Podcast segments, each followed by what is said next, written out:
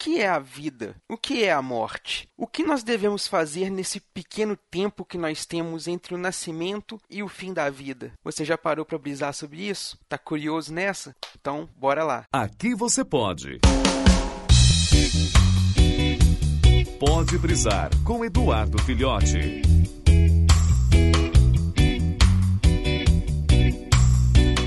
Então, pessoal, tava dando uma garimpada aí pela internet uns tempos atrás aí, separei um, um, pensamento que eu vi lá que foi muito interessante, ficou aqui na minha listinha de ideias aqui e hoje me veio à cabeça comentar aqui e gravar sobre ele para falar com vocês. Então, começa da seguinte forma a ideia. Vamos pensar o seguinte: vocês já repararam que nós, seres humanos, somos os únicos animais que temos a consciência de que vamos morrer? Nesse exato momento, se você pegar e olhar na sua casa, você vai ver lá o seu cão tranquilinho, curtindo a vida dele, o seu gato, o seu hamster, o seu papagaio, sua calopsita, qualquer bichinho que você tiver lá, você vai ver eles tranquilinho na vida deles lá e tudo. Um dia eles simplesmente vão fechar os olhos ali como se fossem dormir, pronto, não vão acordar mais. A vida, até onde a ciência conseguiu, né, comprovar aí, os animais não têm essa consciência da existência, essa formulação de significar ali a sua existência e tudo mais, né? Então eles não têm essa capacidade que nós seres humanos temos aí de termos essa consciência de que nós vamos padecer, de que a nossa vida vai chegar ao fim. Já que nós temos essa consciência de que vamos padecer, de que um dia a nossa limitada vida vai chegar ao fim, né? A gente fica naquela questão de que a morte não é mais uma coisa tão importante. Ela é um fato, ela vai acontecer. Nós já sabemos disso. A única coisa que nós não sabemos é o quando isso vai acontecer. Então, o que importa não é como eu vou morrer, quando será o fim da minha vida. O que importa é o que eu vou fazer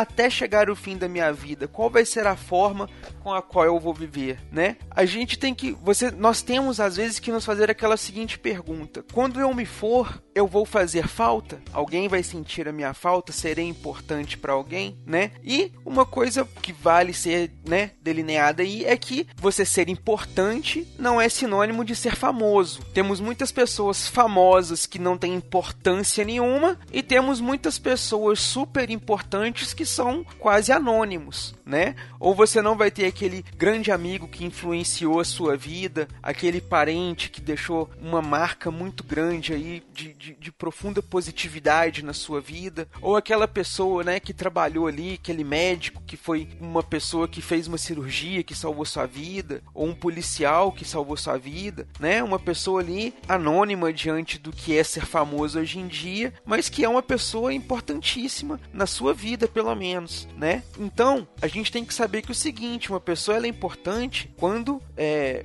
ela pega ali o sinônimo do verbo importar, né? Importar é puxar para dentro, né? Trazer para dentro. Então, quando alguém é importante para nós, é aquela pessoa que nós temos dentro de nós, que nós queremos para dentro de nós, que nós importamos para a nossa vida. Por isso ela é importante para nós, né? E para a gente ser uma pessoa importante, a gente não pode ter vidas pequenas, a gente tem que ter uma vida grande, a gente tem que ter uma vida que transborda de, de emoções, que vai além das fronteiras, que faz as coisas acontecerem. Nós temos que viver aquilo que nós queremos viver, né? Nós temos que ter bons momentos para recordar, é, boas pessoas das quais marcar a nossa vida, né? E, e das quais nós possamos deixar marca nas vidas deles também, né? Temos que fazer com que a vida tenha esse significado. Se a gente planejar é bom, pensar no futuro é bom, mas viver no futuro não tá certo. A gente tem que aproveitar o tempo presente. O passado já se foi. O futuro é um mistério. Tudo que nós temos é o agora. Por isso se chama presente. Então,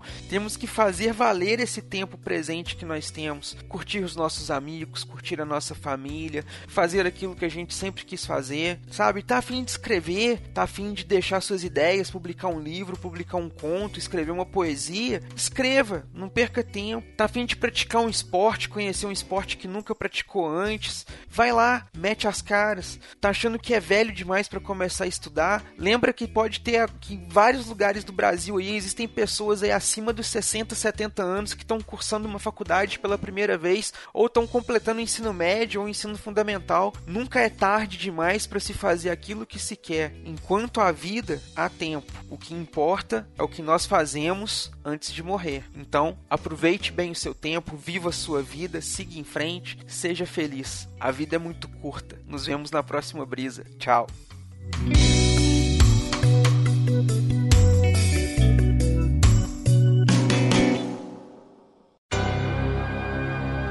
Esse podcast é editado e oferecido por MachineCast